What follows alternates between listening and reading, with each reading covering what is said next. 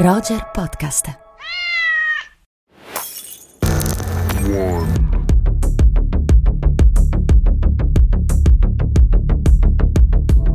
Malvina, siamo- abbiamo iniziato a registrare, quindi eh, salutiamo le nostre amiche e i nostri amici di Rubik e di Roger che Oh, dopo tanto tempo... bentornati.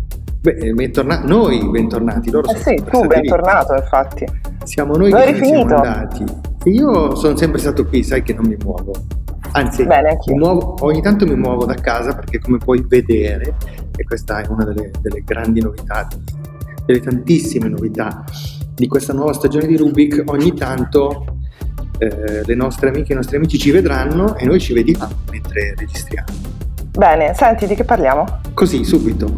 Subito. Non vuoi, non vuoi confessare ai- alle, ai nostre, alle nostre ascoltatrici, ai nostri ascoltatori che prima hai detto adesso che ci vediamo in faccia non ti potrò più mentire? Dai, questi sono degli extra. Eh sì.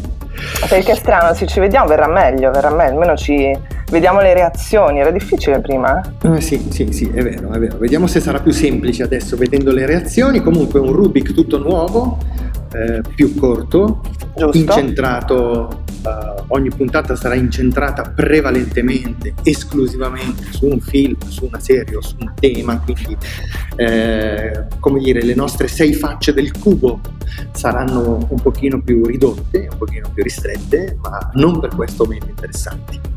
E Bravo. poi in conclusione avremo come sempre graditissimo ospite, anzi direi d'ora in avanti ospite fisso, il monumentale Andrea Chimento, direttore di On Take, critico del Sole 24 Ore, che ci accompagnerà eh, tra le cose migliori della settimana, di cui E che ci dirà uno o due film della settimana da vedere, giusto? due film, due film. Due film, due Questo È, il suo, è il suo mandato preciso. Mentre noi parliamo di un film, ma Vai, dillo Senti tu. la campanella? Campanella, campanella La della campanella. scuola. Sì, perché sto registrando da scuola. Non è puoi campanella mentire, vedi? Scuola, non eh, no, no. Il nostro è un podcast verità. E ecco, la campanella è finita. E Hai anche degli parliamo- occhiali gialli bellissimi. Eh, lo so, lo so, sono diventato stiloso. Mm. Ma- Dai, quindi di che parliamo, insomma? Senti, l'hai visto Malcolm e Marie? Of course, I did. E allora, e allora, questo è il nostro film della settimana. Roger presenta Rubik, storie che ci riguardano. Un podcast di Malvina Giordana e Simone Spoladori.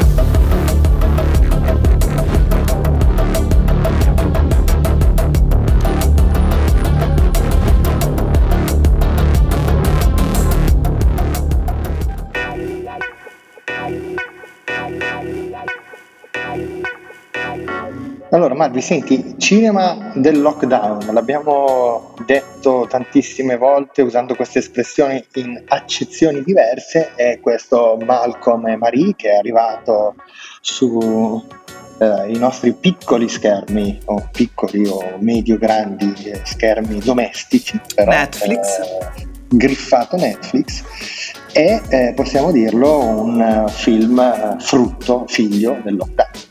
Sì, intanto film di Sam Levinson con Zendaya e J.D. Washington. Esatto, solo due attori nel cast, solo due personaggi. Due attori, una casa e una litigata. E che casa è Manny però? Caspita, un bianco e nero meraviglioso tra l'altro. Bianco e nero meraviglioso, molto contrastato, quasi a sottolineare simbolicamente attraverso appunto il contrasto delle tonalità che il film ci racconterà un contrasto altrettanto forte tra due personalità e tra due, eh, tra due innamorati che eh, la sera, una sera molto importante per il personaggio interpretato da J.D. Washington, eh, un regista che ha appena presentato il suo film più importante, si trasforma invece in una sera, eh, diciamo così, estremamente problematica, cioè in un litigio più o meno ininterrotto, diciamo con pause e ripartenze, eh, raccontato direi in tempo reale dal film per una novantina eh, di minuti. Il Sì, casus belli- un match, un match, esatto, un match che, che ha proprio anche l'andamento di un, di un match di pugilato, no? Sì. round. Di una partita di tennis anche. sì, di una partita di tennis i cui casus belli è una dimenticanza del, del protagonista che ha ringraziato mezzo mondo alla fine del, della sua premiere, premiere a cui noi non abbiamo assistito, ci viene raccontato dai personaggi durante lo scambio di battute, premiere in cui ha raccontato mezzo mondo ma non la sua compagna. Ha ringraziato mezzo mondo? Sì, ha ringraziato, scusami. Ma non la sua mondo. compagna giusto. Ma non la sua compagna, una dimenticanza, ma le logiche del determinismo psichico eh, a noi tanto care fanno pensare che questa dimenticanza non è tale. Lo pensa anche Zendaya e i due si scontrano, come dire, a più riprese, come abbiamo detto. Cosa ne pensi, Malvi, di questo film che ha creato, come spesso accade ultimamente, due fazioni schierate sì, ho letto un po' di critica estera italiana, devo dire, ci sono posizioni molto diverse, dei Se vuoti e dei pieni. Sì, è vero.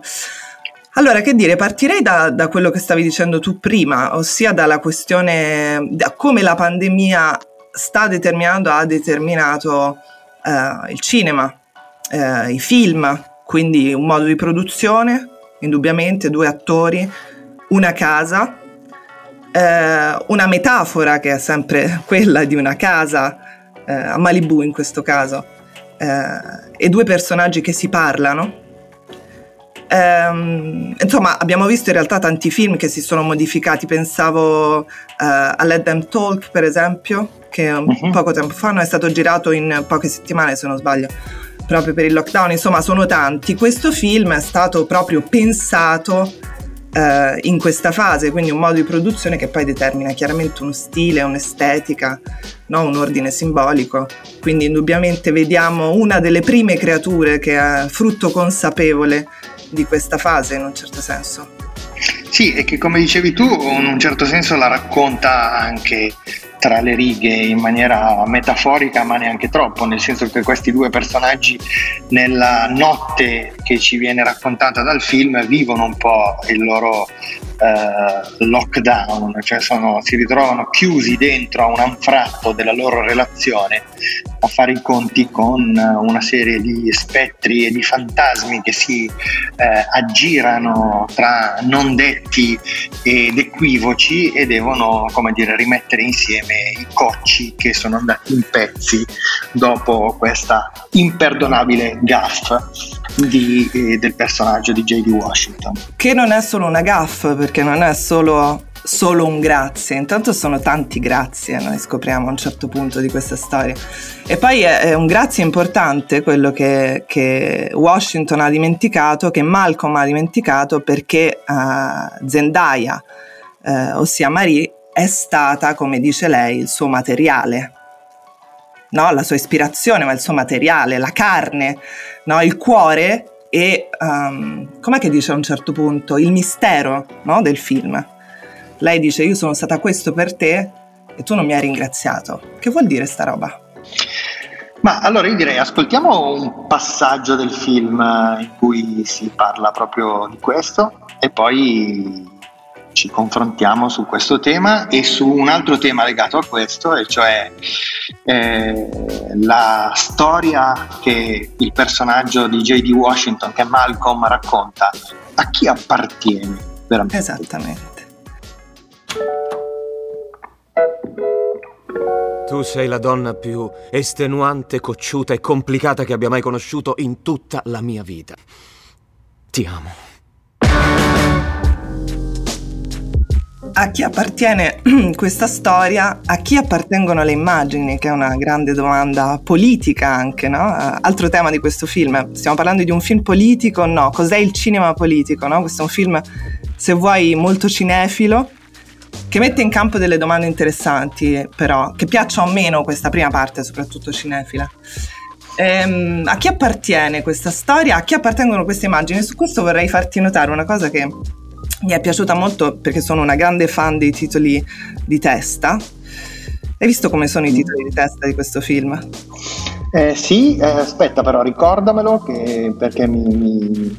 Allora, inizia con il classico un film di prodotto da, starring, eccetera, e poi a un certo punto, in pieno stile anni 50, del grande cinema che piace tanto a Malcolm, appaiono tutti i titoli del, della troupe, di chi ha fatto questo film, chi ha lavorato queste immagini. Ecco, secondo me già lì lui ci sta dicendo, stiamo parlando anche di questo, no? E poi questo sfocia sì, chiaramente sì. poi nel, nel senso, nel sentimento dell'abuso che lei esprime.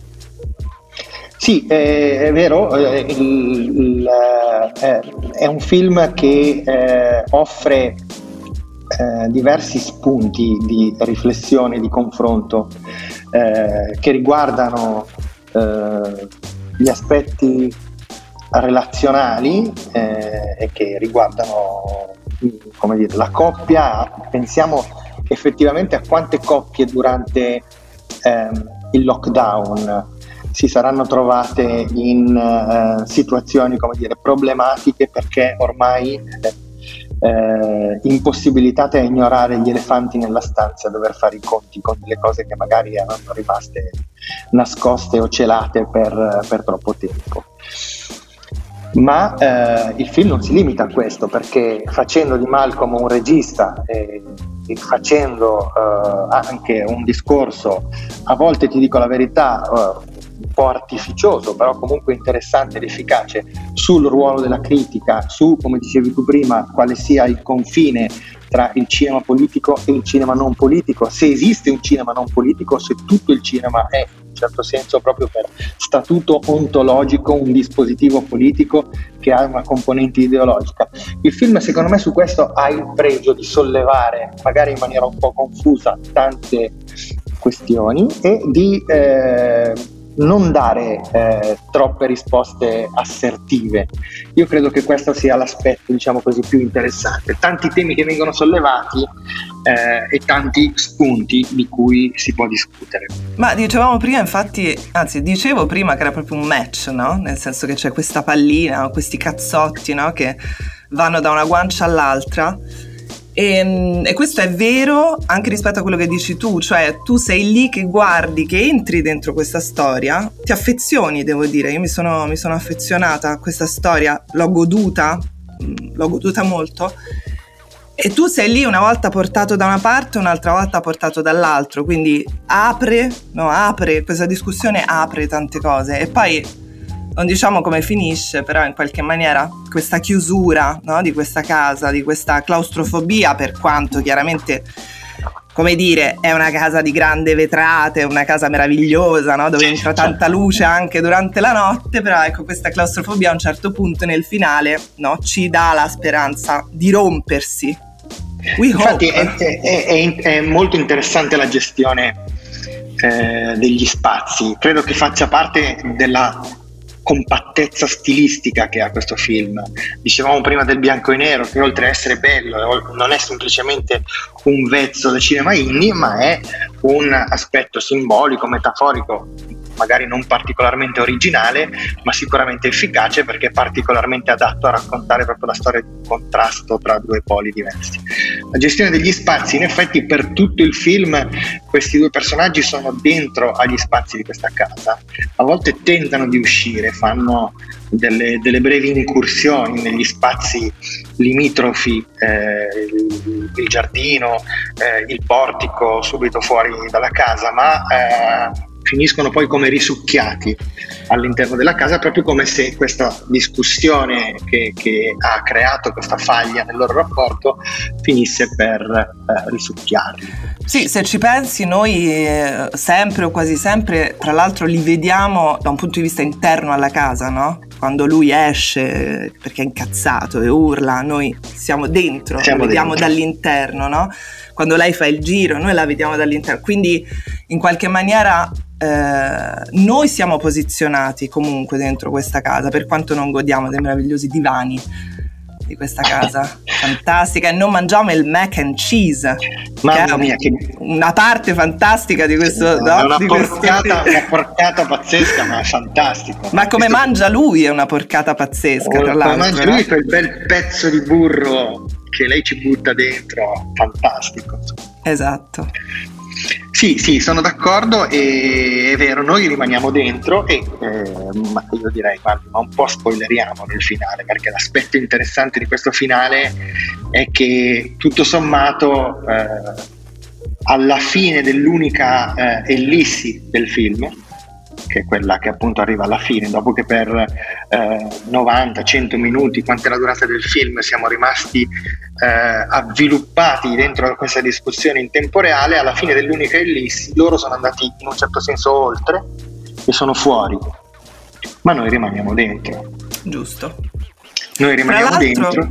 Tra l'altro Vai, vai. loro sono fuori ma secondo te sono fuori a guardare il mare? Perché noi rimaniamo dentro, no? Allora, questa, questa, questa roba qua che effetto ti dà?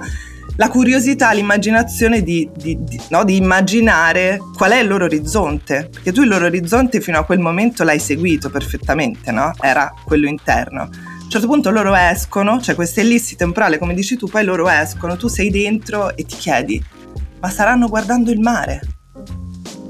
Sì, ma sai, io in realtà l'ho vissuta più come un come se, eh, se il film nel, nel, suo riguardarmi mi stesse dicendo adesso sono cazzi tuoi. Ah, ma quello certo.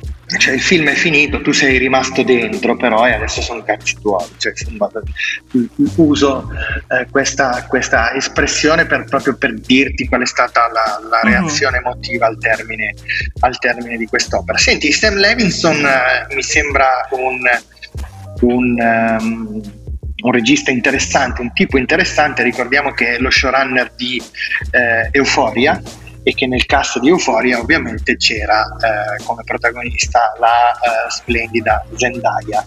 Sì. Che, che, insomma questi due attori bellissimi, bravissimi eh, di Malcolm e Mary sono due astri nascenti del nuovo cinema americano. John David Washington, lanciato da, da Tenet, a cui abbiamo dedicato una delle nostre migliori puntate, eh, e qui eh, insomma, dimostra di, di, saperci fare. Sono due, due attori molto, molto, in palla e gestiti molto bene da, da, Sam Levinson. Non tutti li hanno apprezzati, però. Io ho letto di, de, de, alcune. Sì stroncature che definiscono il film un pretenzioso eh, così pastrocchio indie con delle velleità autoriali, l'incapacità di gestire gli attori, non so quale sia eh, sì, la razza di questo. Ma non sono d'accordo, cioè può piacerti o meno questo film, insomma è un bel film eh, forse è troppo bello, loro sono troppo belli, le conversazioni sono troppo alte, lei è troppo pungente, no? lui è troppo sagace, ecco, forse questo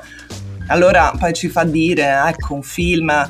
Uh, come dire, di questa autorialità indie, eccetera, eccetera, un po' quello che lui poi alla fine tematizza quando critica uh, il grande apprezzamento che invece riceve da una delle recensioni che citano durante la litigata.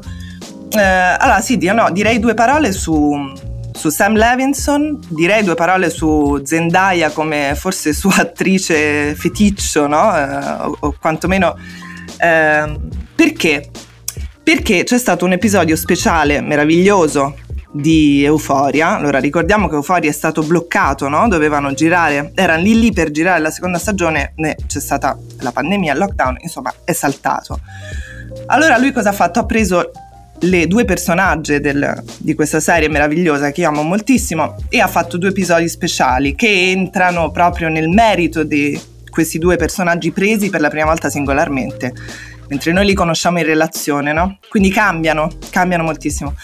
E l'episodio, il primo episodio speciale è proprio con Zendaya dentro una tavola calda con Uh, forse il suo sponsor, un amico, insomma adesso non, non, non, saprei bene, e c'è questo dialogo che dura un'ora di no, piani stretti, siamo dentro una tavola calda, non usciamo mai, anche lì vediamo il fuori dalla vetrata, molte cose ritornano, no? E inevitabilmente questo film, eh, visto tra l'altro subito dopo la puntata speciale, neanche farlo apposta, ehm, mi ha fatto come sono delle risonanze, no? Sembra che Zendaya, che in Euforia ha 16 anni più o meno, mentre qui ne ha 26 circa, sia eh, la Rudy Euforia eh, invecchiata, ingrandita, maturata di dieci anni, no? In qualche modo. E infatti anche qui è una ex tossicodipendente. Si porta dietro quel personaggio, no? Per quanto sia più matura, ma anche una recitazione diversa, ma dai, è una bravissima attrice. Sì, sì, davvero brava, davvero brava. Bene Marvi, senti, allora ci ascoltiamo un altro pezzettino di, di Malcolm e Marie e poi diamo il benvenuto al nostro amico Andrea Chimento. Benissimo. Il mistero, l'ignoto, è ciò che sostiene la tensione di un rapporto. Sei arrabbiata? No, il fattore chissà.